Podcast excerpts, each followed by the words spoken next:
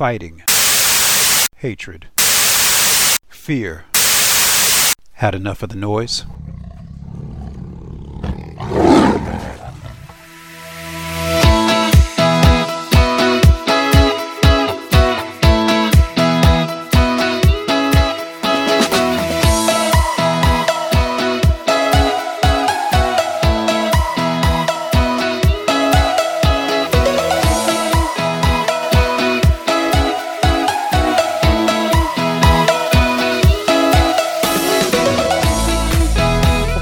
Welcome to Energetic Health Radio, and thank you so much for listening. And thank you for sharing the evidence you can trust on Energetic Health Radio and in our segments This Week in COVID, the research articles you can find on the America Out Loud Network. If you're ready for another great show, question of the day: what will you do without freedom? It's an important question, and it's something that we should never have to answer. I want to give a big shout out to all these brave men and women driving across country right now as a show of solidarity in today's modern civil rights movement. Convoy, thank you so much for all you're doing. Mama bears that are out there, thank you so much for all you're doing. Everyone supporting freedom, thank you so much for what you are doing. We can't do this unless we come together. And what I see is a lot of great people coming together simply to do what's right. So fantastic. I can't wait to see the outcome of all this, but we know what went on in Ottawa was a unbridled success. You could see them scrambling, Trudeau and all of his cronies. You could see them scrambling to figure out, how can we get this under our control? How can we take more power and everything? And you know what the result of it ultimately was? Just read an article a few minutes ago on this. The result was police brutality and violation of civil rights, clearly. But the result of it also was that there was a five hundred percent increase in Canadians moving their money out of Canadian banks. That is devastating to an economy, and that's going to cost Trudeau his job, at least it should, because that's unconscionable to have a five hundred percent increase overnight in transference of money from one country to another. Most Canadians, I shouldn't say most, a great number of Canadians immediately moved their money to the United States when they realized that their government now has the right to seize their money whenever they say something or do something that the government doesn't like. Now, that doesn't sound like freedom to me, and I don't think it sounds like freedom to you either. But there's something very interesting about the human spirit. Where there's a will, there's a way. We will find a way together through this nightmare. You remember that this started out two weeks to flatten the curve, right?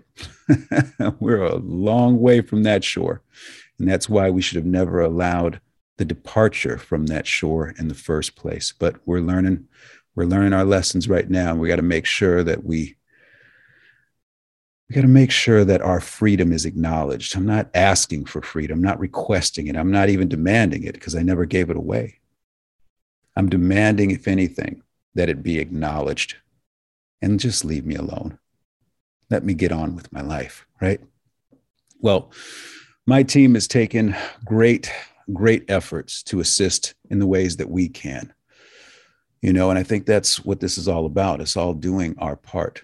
Well, my team's part, as some of you know, I'm the lead author and researcher for the COVID research team. And we've been publishing and publishing and publishing and publishing for two years on this topic. We've been publishing on the topic of data fraud, because to me, that is at the root of all this. The lies that have been told have been told in fraudulent data. And it doesn't matter whether the lie was believed at first. It doesn't matter whether it was regurgitated a million times. It still is a lie. A lie is a lie. And the data that is out there is a lie. And I think we're seeing that every day. I just read an article from uh, uh, Massachusetts, based upon the Massachusetts Department of Health, um, an evaluation of their death certificates confirmed what the C D C confirmed, what my team confirmed first, which was at least ninety-four to ninety-six percent of all death certificates are fraudulent. Now, it doesn't mean people didn't die. What it means is that they did a sleight of hand with the death certificate reporting to make it look as if COVID was the cause, when in fact it was the comorbidities. And that's the substance of the grand jury petition that was filed yesterday in the Ninth Circuit Court. That's right. You heard us. We have been working tirelessly behind the scenes. And I'm going to give you a history of this petition in the following segments. We're also going to talk a little bit about what is a grand jury. I want to start educating people on this system because I've learned so much about it. And I do think it is one of the best solutions that we have in front of us. We're also going to talk a little bit about where we go from here. But before we get into that and before we go to break, I would be remiss if I didn't send incredible gratitude to people who have bravely made this grand jury petition possible. First and foremost, I have to give my gratitude to Senator Dennis Linthicum and Senator Kim Thatcher, who have signed on this petition with me. As many of you know, I introduce myself as nobody special, and I believe that. I work for God, and I don't need any glory. All the glory goes upstairs. Only the mistakes are mine. But I do need a helping hand in the work that we have in front of us. And I couldn't think of two finer people than Oregon State Senators Dennis Linthicum and Kim Thatcher. The courage that it takes for them to put their signatures on this grand jury petition shows me that, one, there are good people in positions, in elected official positions. We know there are good people out there, but it also tells me that there are good people who are willing to step up. And I have such an incredible admiration and respect for both of them, for what they are doing on behalf of all people, really in this country, but really throughout the world. I also want to give immense gratitude to uh, Leah Wilson and Sayer G, um, Valerie and Bailey at the at Stand for Health Freedom. They've stood by us every step of the way when we first brought them our discoveries of fraud and corruption.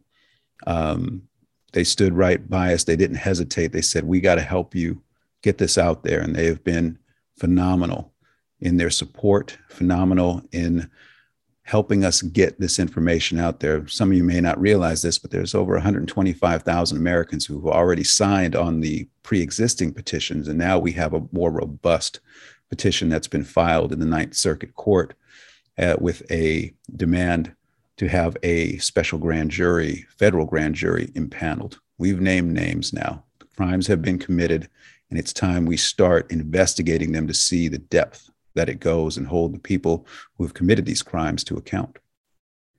There are a lot of people who've helped out my team members, and I'm not going to name them. They're on the, the papers uh, that we've published. Uh, Tom Renz has been phenomenal in his support of what we've been doing. Uh, Kevin Jenkins, phenomenal in his support of what we've been doing. And so many people um, working behind the scenes. And I think that's the message I want to bring to you today, is that the one thing that we can never surrender to evil is hope.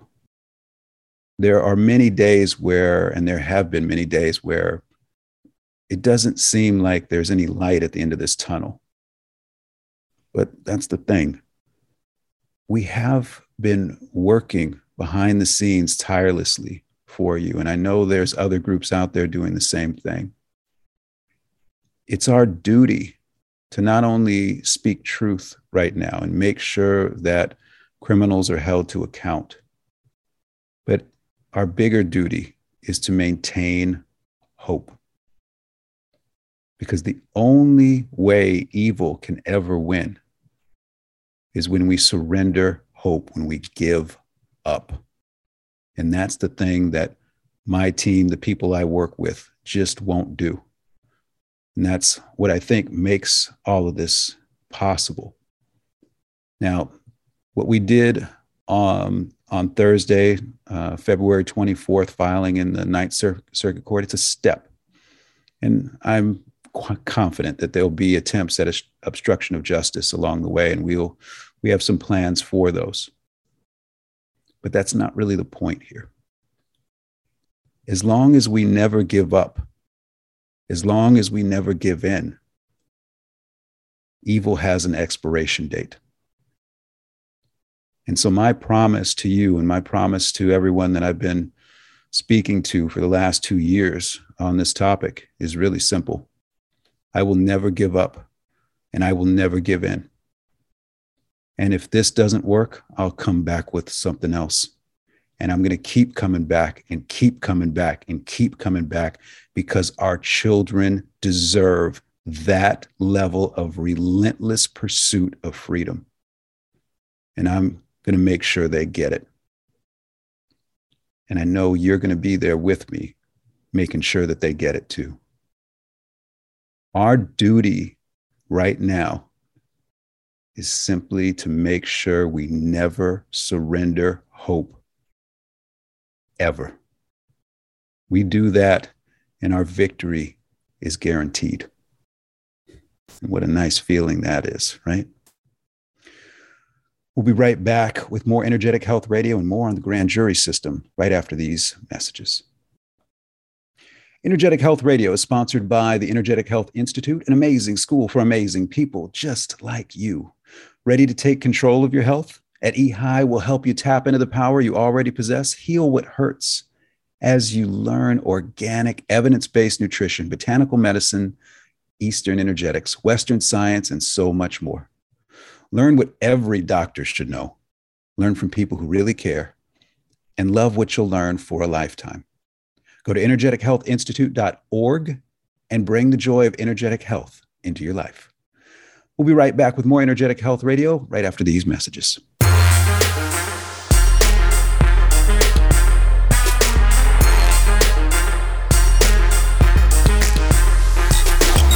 It's time to rethink COVID disinfection. A study by Harvard, Drexel, and Virginia Tech concluded, we don't have a single documented case of COVID transmission through surfaces.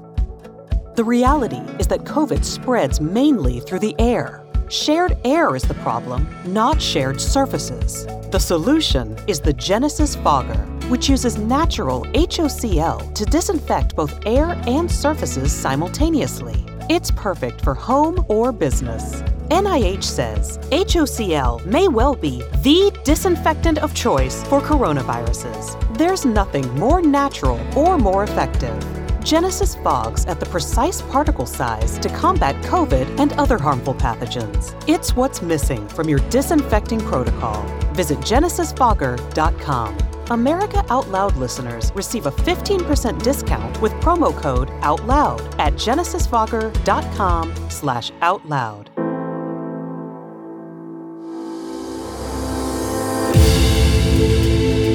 Our invincible American spirit drives the most audacious experiment in the history of self-government. America Out Loud celebrates the American spirit every minute of every day. America Out Loud dot com. Liberty and justice for all.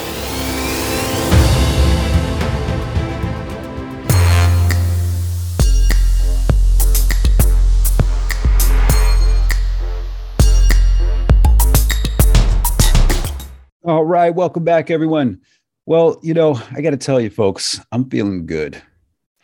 We've been working for months behind the scenes through all the crazy stuff, the Supreme Court, you know, angst uh, over the, the stay of execution, uh, you know, uh, fumbling, bumbling Biden going out there and, and giving his nightmare before Merry Christmas speech, and you know, and then seeing the wheels come off the bus as we've been tracking all the vaccine breakthrough data. You know, now I'm I'm here to tell you, you know, um, in only from November to February, vaccine breakthrough cases confirmed with all of the attempts of the C D C to, to limit this number have jumped from one point four million to almost nine million confirmed vaccine breakthroughs. And some of you might be thinking, well, what's vaccine breakthrough? It's vaccine failure. It's the number of times and the number of people that were considered fully vaccinated but still contracted the virus anyway.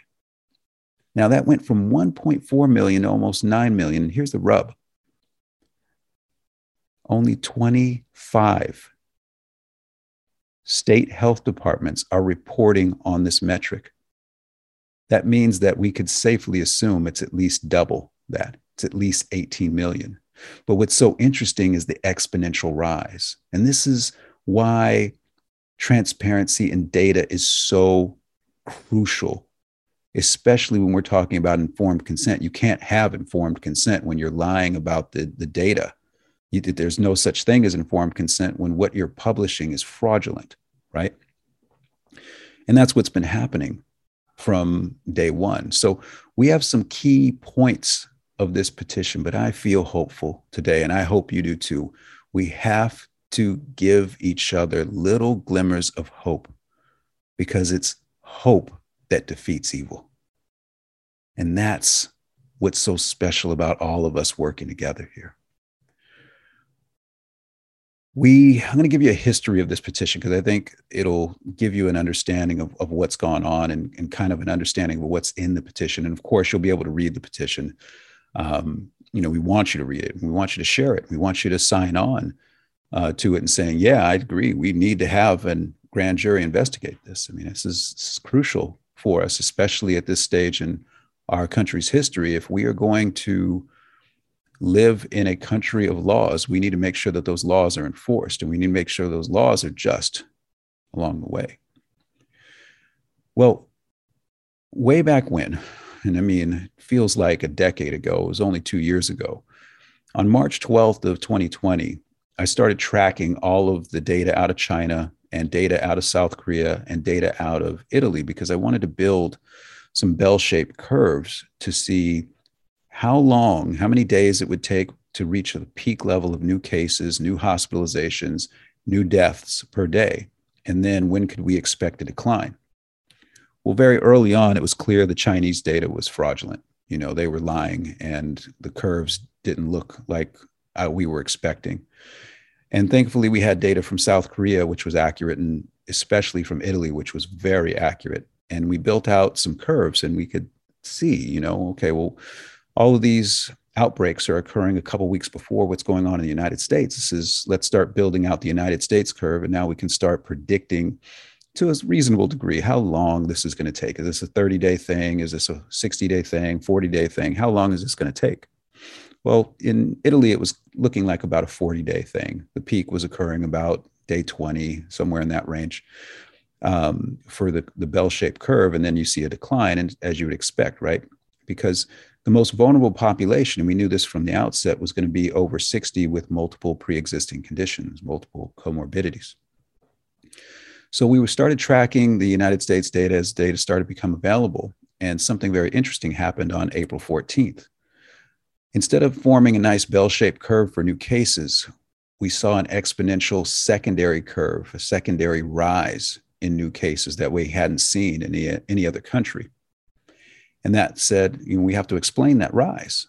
Well, we went to the C D C and we started looking at their data and how they were aggregating, collecting their data. And what we found out was they had adopted a position statement from the Council of State and Territorial Epidemiologists. And we thought, wow, that's really, that's really crazy.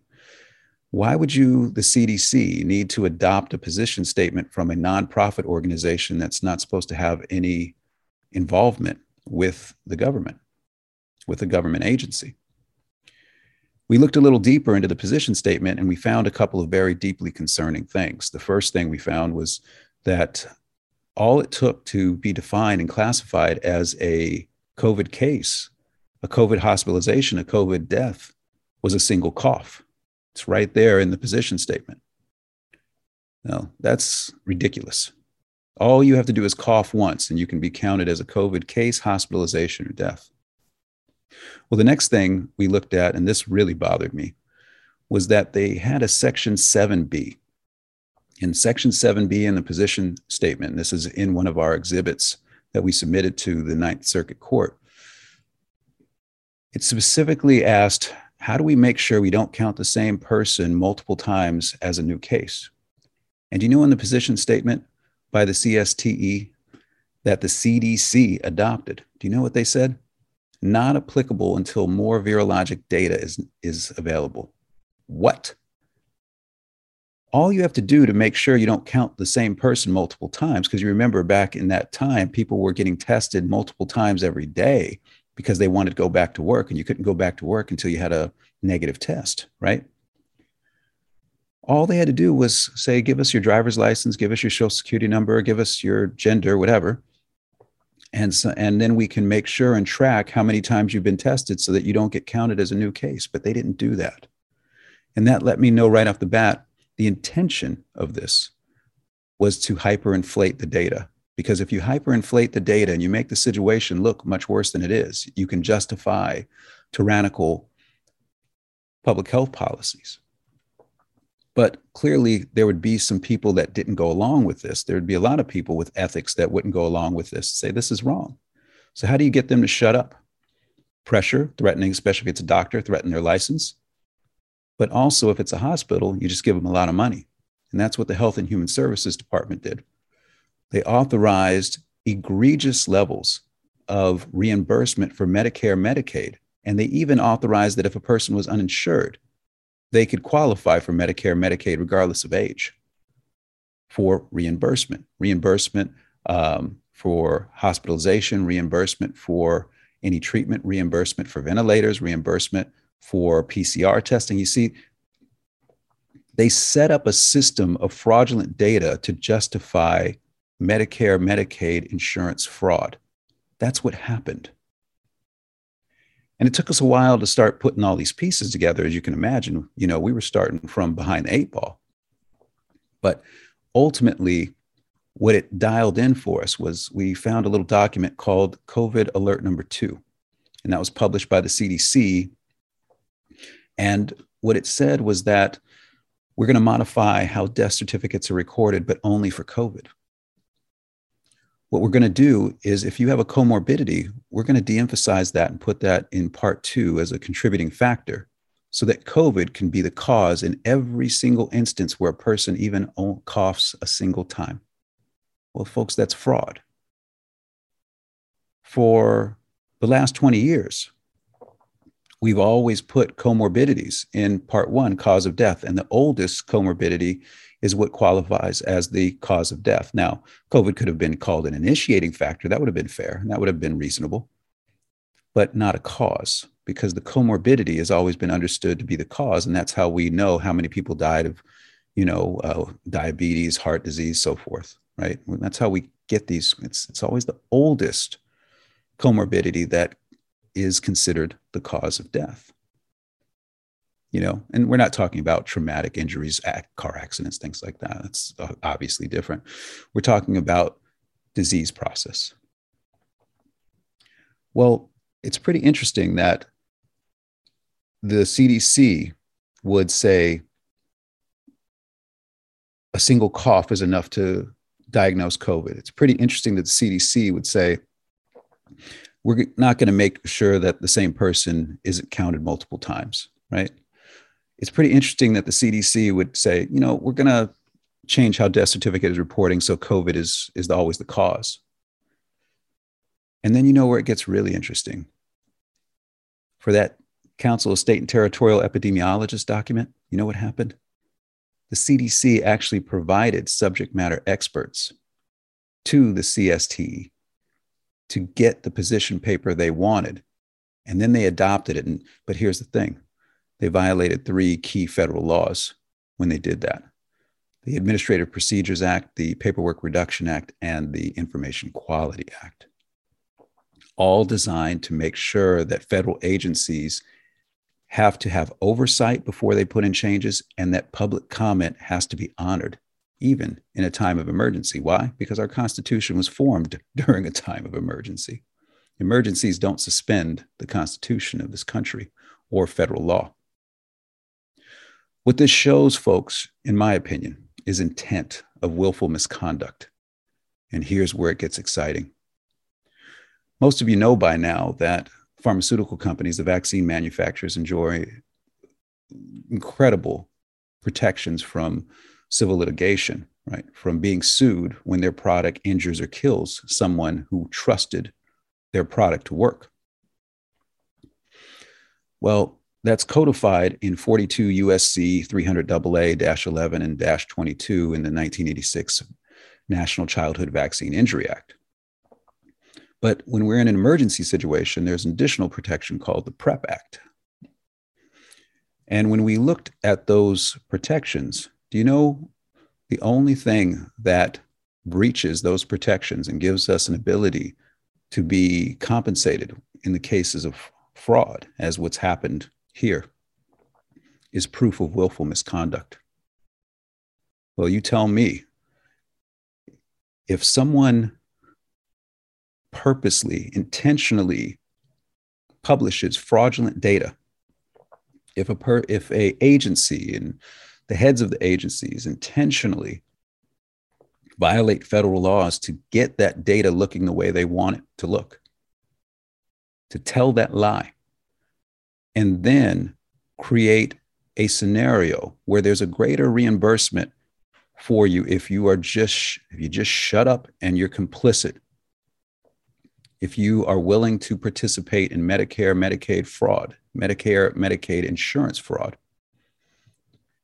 well, that starts looking like willful misconduct to me.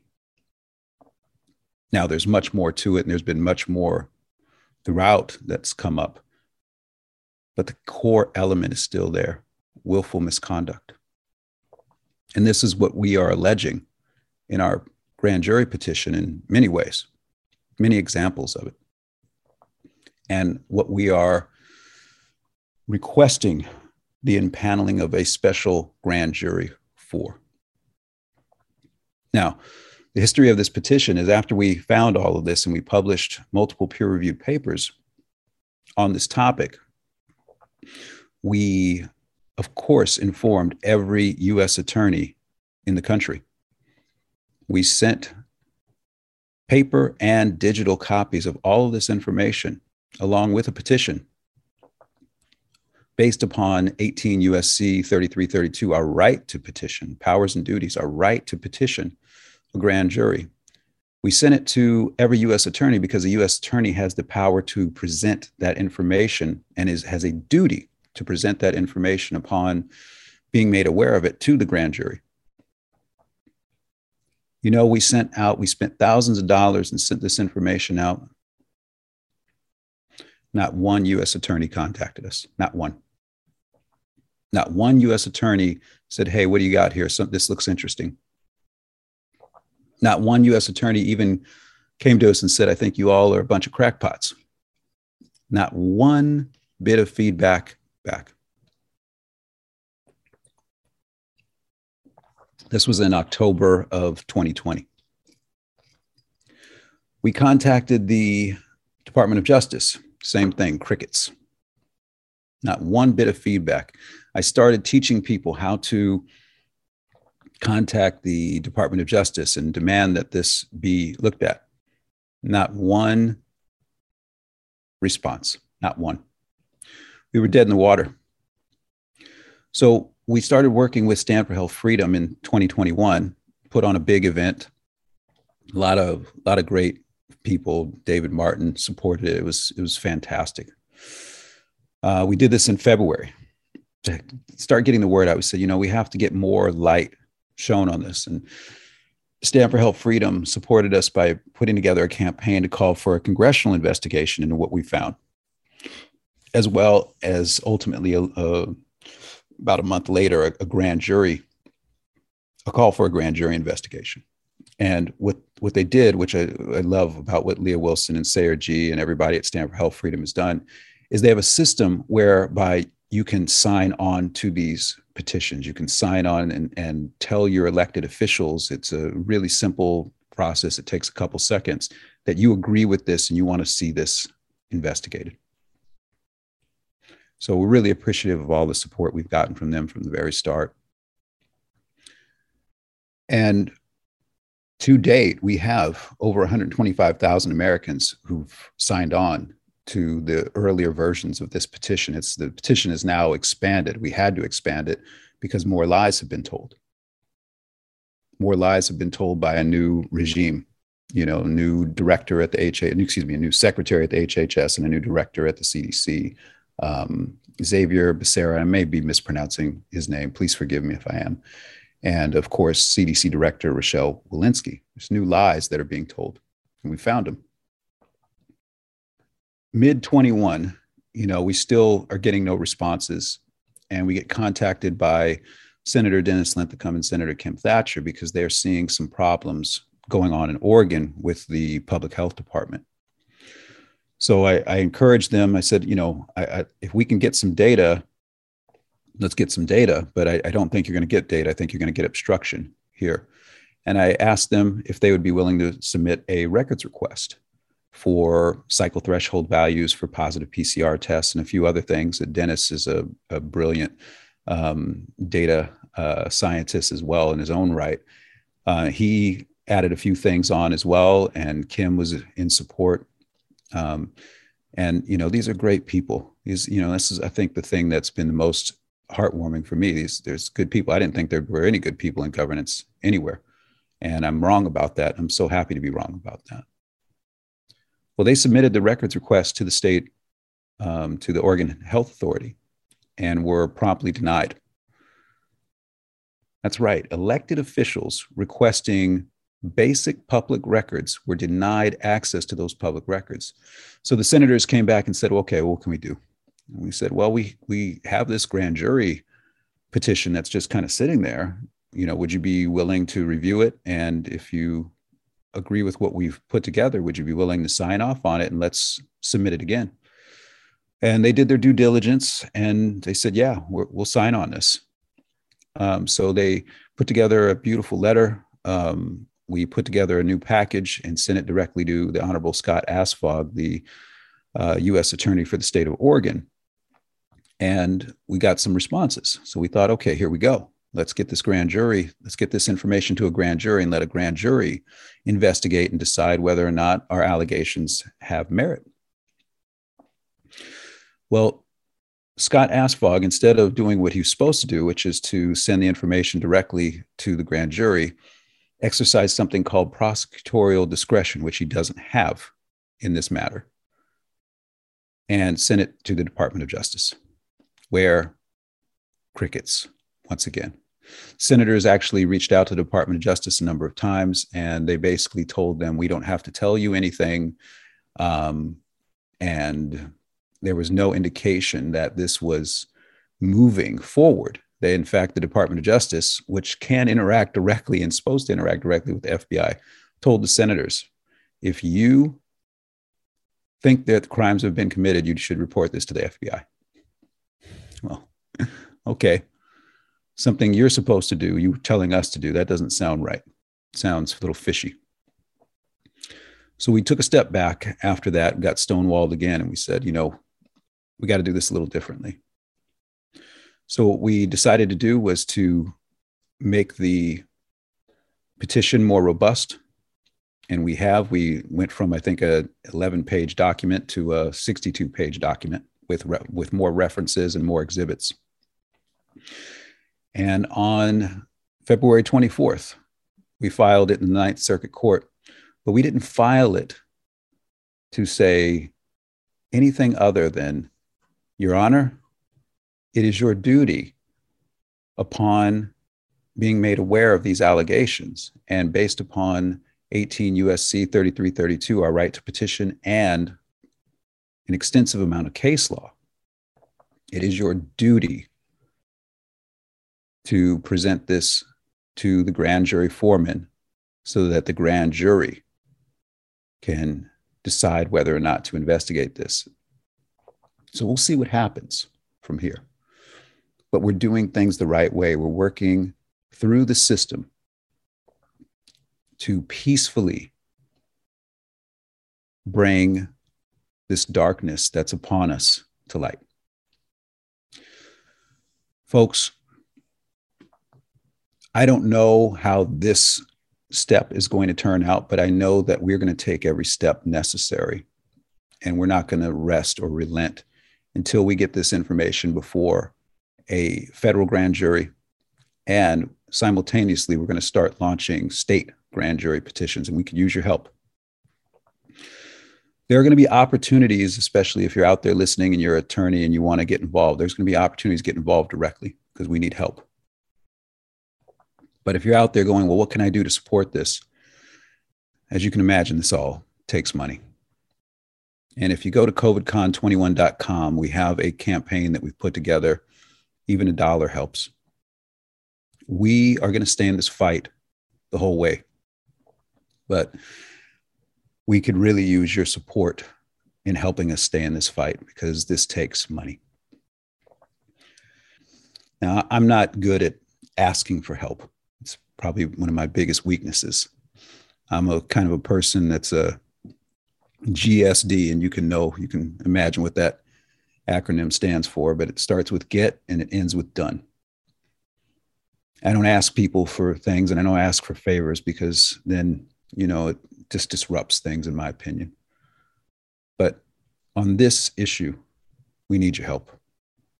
On this issue, we need you to do all you can to support us. And there's many ways you can do it. Awareness, getting this case out and letting people know what's going on, that helps. Signing the petition at Stand for Health Freedom. Um, and you can go through covid con twenty-one dot com. Direct link will take you right to the petition um, so that you can sign it. That helps. Gets our numbers up. We've got to, I want to get us up over a million uh, by the summer, a million signatories on it. At some point, they're going to have to hear us. You can only obstruct and hold justice back for so long. Um, donations. Donations help us. Donations help us make sure that we can interact with attorneys who can help us along the way, help us avoid some of the mistakes and pitfalls before we make them. And I'm very serious about this last one. Remember, the one thing we can never surrender to evil is hope. And there's always hope in prayer. So there's many ways that you can participate. And I hope you choose all of them because we really need the help. There are good people that have been fighting for you for a very long time. Don't need any credit. Don't want any credit. We just want to make sure we preserve freedom for all and freedom forever. When we come back, we're going to talk a little bit about the, um, and you'll be able to read the petition. We, and I want you to read it in full. You know, I think you need to really dig into what's going on with this. But when we come back, we're going to talk about the grand jury system a little bit more. I have, we've put together a frequently asked questions because we want to get you educated on what this is so you understand why this is such an opportunity for us once we crack the code of getting past the obstruction of justice and actually getting this to a grand jury. So we'll be right back with more Energetic Health Radio right after these messages. Folks, emergencies don't last for years. From the outset, the C D C repeatedly violated federal laws to hyperinflate COVID data and defraud the American people. They lied while we died. They failed while we suffered. They profit while we fight for what's right. If you're tired of this new normal, this new normal of willful misconduct, if you're tired of the corruption, then help us fight for freedom. Help us fight in a way that they don't want us to fight, using love, logic, and light. Sign the grand jury petition that can set us all free. Go to covid con twenty-one dot com. We have a section up there for a grand jury petition and a lot of other resources, free resources as well. And help educate yourself on the alleged crimes that must be brought to justice. Join the more than one hundred twenty-five thousand Americans demanding transparency, integrity, and accountability in our governance. This isn't a party issue. This is a freedom issue. This is a civil rights issue. Don't let them get it twisted. Folks, we're at a moment where we have an opportunity we may never get again to shape the future for the better. Let's make sure we take full advantage of that moment.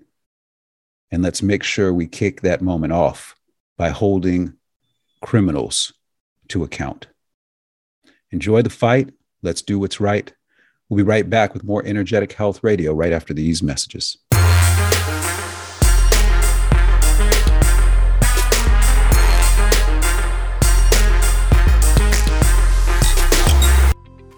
Let's get real. Let's get loud on America Out Loud Talk Radio. This is the McCullough Report. Are you tired of being tired? Fall asleep, stay asleep, sleep deeply, and wake up refreshed with HealthyCell's REM Sleep Supplement. These are pill-free supplements in a gel pack. They're so easy to take before you go to bed. I'm so tired during the day now, working so hard, but restless at the same time.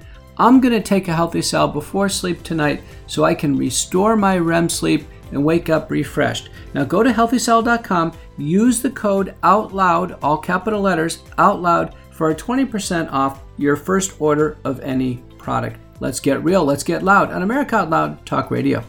Trouble getting to sleep and staying asleep can be infuriating. Your mind races, you toss and turn, and the harder you try, the harder it is to drift off. And today's digital age makes it even harder. You're not alone with this struggle. Poor sleep affects over seventy percent of Americans. Even the Centers for Disease Control labeled insufficient sleep a public health epidemic. To take back your sleep, HealthyCell has created REM Sleep, the only sleep supplement made to support all four stages of human sleep with calming herbs, amino acids, and sleep hormone support, delivered in a patent-pending, pill-free, ultra-absorption microgel formula that tastes great. Fall asleep, stay asleep, sleep deeply, and wake up refreshed with HealthyCell's REM Sleep. Go to healthy cell dot com and use code OUTLOUD for twenty percent off your first order. That's healthy cell dot com, H E A L T H Y C E L L, and use code OUTLOUD for twenty percent off.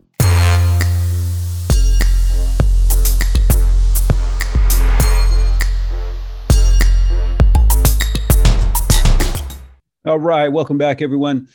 You know, let's talk grand juries. What what is a grand jury? Now, we've put together uh, some frequently asked questions uh, that you can certainly read. I think it will help you get oriented. We have a grand jury specialist um, by the name of Kelly Mordecai, author of The Hidden Fourth Branch, and um, brilliant dude, good dude.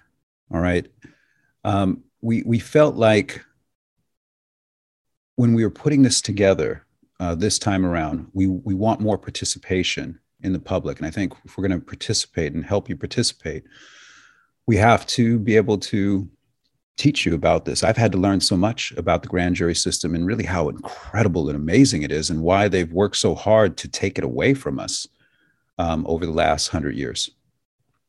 You used to be able to just, if you felt like there was a crime being committed, you could have had it written on a napkin and go and straight into a, a judge or magistrate and inform them of it, and you could interact directly with the grand jury. You know, I mean, how simple is that, right? You can say, hey, I think some crimes have been committed. Can you investigate them in the grand jury? It's their duty to say, yes, yeah, we'll investigate them. Now, it doesn't mean that you'll get the outcome you want, but at least you can participate in the process, right? And it's it was an easy process. Well, historically, that was too easy, and that could make corruption. And forgive me, I'm laughing a little bit here, and I'm, I got a little tickle in my throat. But it could make corruption pretty difficult, right? So can't have that. So we got to make sure and start putting some roadblocks in the way and removing some of the access uh, between the people and the grand jury, because the grand jury is a system really by the people, for the people. It's the grand jury has as much authority as any um, judge in the entire country.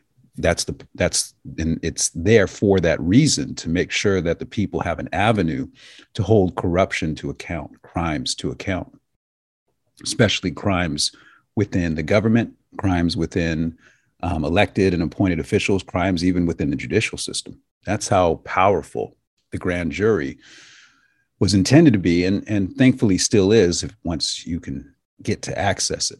Getting to access it is the trick. Well, you know, we have these questions here. I'm going to read a few of the questions and answers. I'm not going to read all of them because it would take probably uh, a little bit more time than we have for this segment. But Um, we want to help educate you on, on this, and so that you can be informed. I mean, this is what it's all about, right? Being informed on not just, you know, the vaccines, or and they're not vaccines, the, the gene therapies, the experimental biologics, but also on how to participate in your governance beyond just voting every couple of years. That's what they are trying to reduce us to, is to think that the only way we can participate in our own governance is to vote every couple of years. Well, that's one way, but there's many ways, especially when things are going south and you want to say something about it.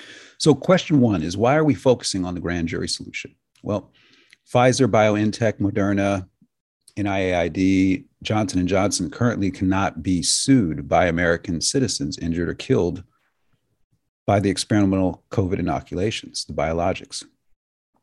The first and oldest protection is the nineteen eighty-six National Childhood Vaccine Injury Act, forty-two U S C three hundred A A.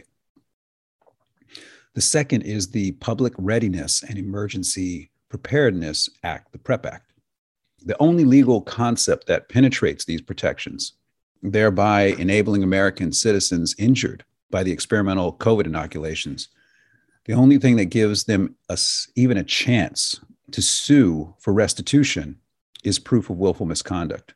And the only legal body that can levy indictments for willful misconduct are grand juries. So this makes it a logical step. You know, what's been really bothersome to me in doing some additional research, prepping the uh, petition, is that we don't have evidence of even one penny being paid out to um, families that have been injured by these experimental inoculations. Not one penny. Well over one point one million injuries, at least, according to the Vaccine Adverse Events Reporting System. We know that number is far too low. We know it's at least in the five million range or more. Not one penny has been paid out to these families.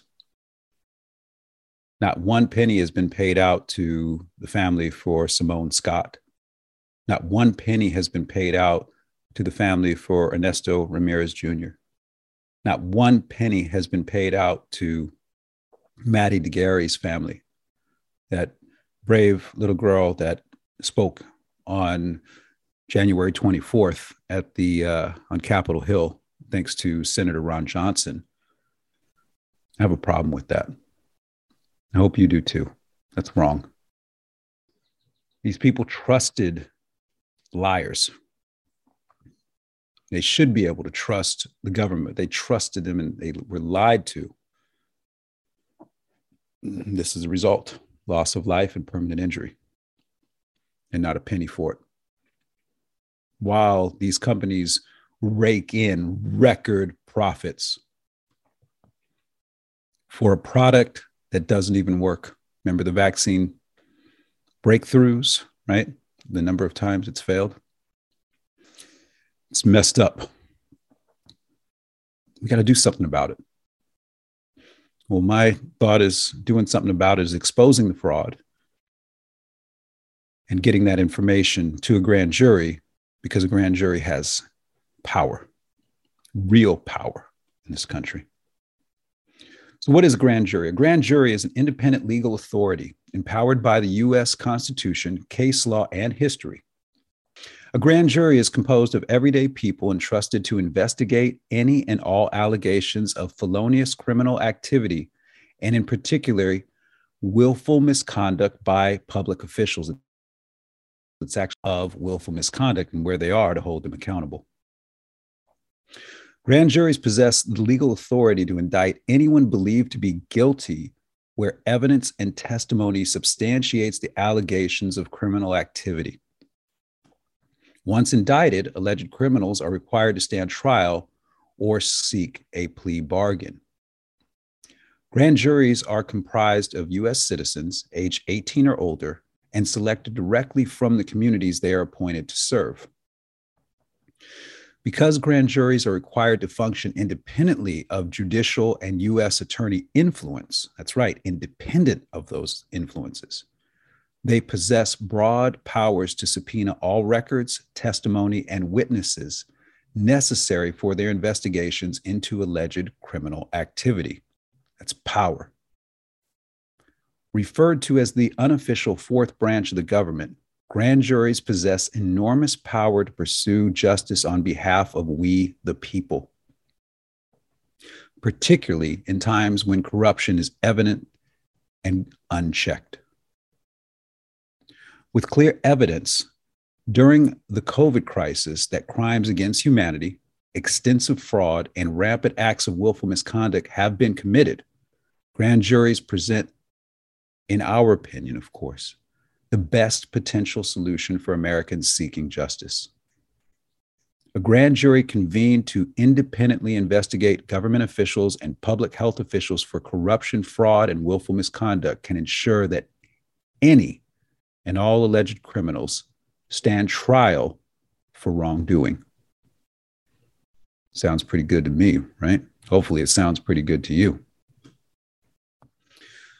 Can any U S citizen petition a grand jury?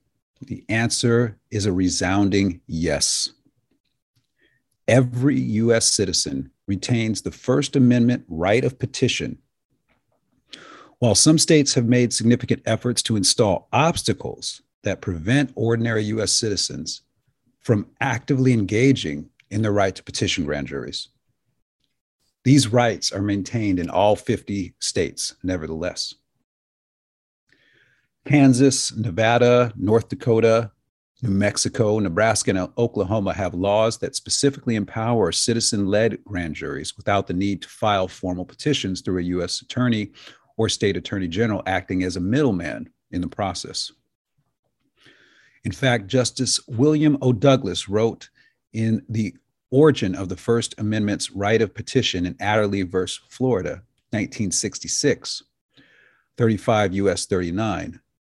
In his opinion, Justice Douglas, quote, "The historical antecedents of the right to petition for the redress of grievances run deep and strike to the heart of democratic philosophy." That's right, the heart of it. That the people have a right to petition for a redress of grievances. And if you haven't been paying attention, there's a lot of grievances over the last two years with respect to COVID. So how does a U S citizen petition a grand jury? Just like we did. There are many avenues to get information to a grand jury, but there's a lot of obstacles along the way. Now, what we're supposed to be able to do is go through a U S attorney, and the U S attorney is supposed to turn over that petition immediately to a grand jury for consideration. That's what didn't happen when we reached out to every U S attorney in the United States, and we reached out a second time to the Honorable Scott Asphaug. Didn't happen. It's obstruction of justice, in my opinion. So we went to the court with something that could be considered a mandamus action. And we didn't ask the judge to do anything other than to impanel a grand jury so as to get the information to the grand jury foreman. And it's the judge's duty to do that under the law. Now, that doesn't mean that the judge is going to do it. That's, unfortunately, the country we live in right now and the country we got to fix. So, folks, when we're looking at all this, there's a lot, there's many more questions, and I do hope you take the opportunity to start educating yourself on how you can participate in your own governments and, and hold people that are committing crimes to account. Hope you'll, you'll join us in this. But if that's not your thing, that's cool. There's other ways to help, you know, just share the information and, you know, and sign the petition yourself, you know. Um, if you have a legal team, contact us. You know, we'll we'll talk with you about it. We'll we'll share the information we have, what we're doing. We just want to see it work. We're not here for the credit. So I want to give you my final thoughts on this because we have more to come. I'm going to be bringing on Senator Dennis Linthicum and Senator Kim Thatcher in the coming um, weeks, we're going to bring on um, some of our grand jury specialists. We're going to be bringing on Tom Renz and um, just some really great Americans to kind of talk a little bit more about this, uh, about what's going on. My final thoughts on this are that we took a positive step on February twenty-fourth, that all of us working together, the convoys, the mama bears, all these organizations out there that are doing such a great job, it's all of us applying pressure in multiple directions, multiple from multiple angles to bring light to the nightmare of our time, of our generation. And it's all of us working together, doing what we can, that is ultimately going to win, because when we're working together, what we are saying unequivocally is that we have hope. And as long as we have hope, we will win. As long as we refuse to surrender hope to evil, we will win. And that's why I know in my heart we are winning, but we haven't won yet. We got to get these people, we got to get these people indicted, and they have to stand trial for what they've done to the world. Remember that our path to victory has four divine challenges for us all. To, number one, take no offense. It's a tough one, but it's one we got to do. To speak truth, something we're becoming better at every day. To be selfless. What a great lesson to teach our kids. And to remain humble. There is no victory lap. There is no gloating in any of this. Yes, we've been right the whole time, but gloating gets us nowhere. So let's remain humble. Remember, the glory goes upstairs, the blessings come down. May our Creator shine His divine light down upon us, everyone we love, and surround us in the protection of His warm embrace. Until next week, I'm Doctor Henry Ely for Energetic Health Radio and the Energetic Health Institute, and I say to you, aloha and adios.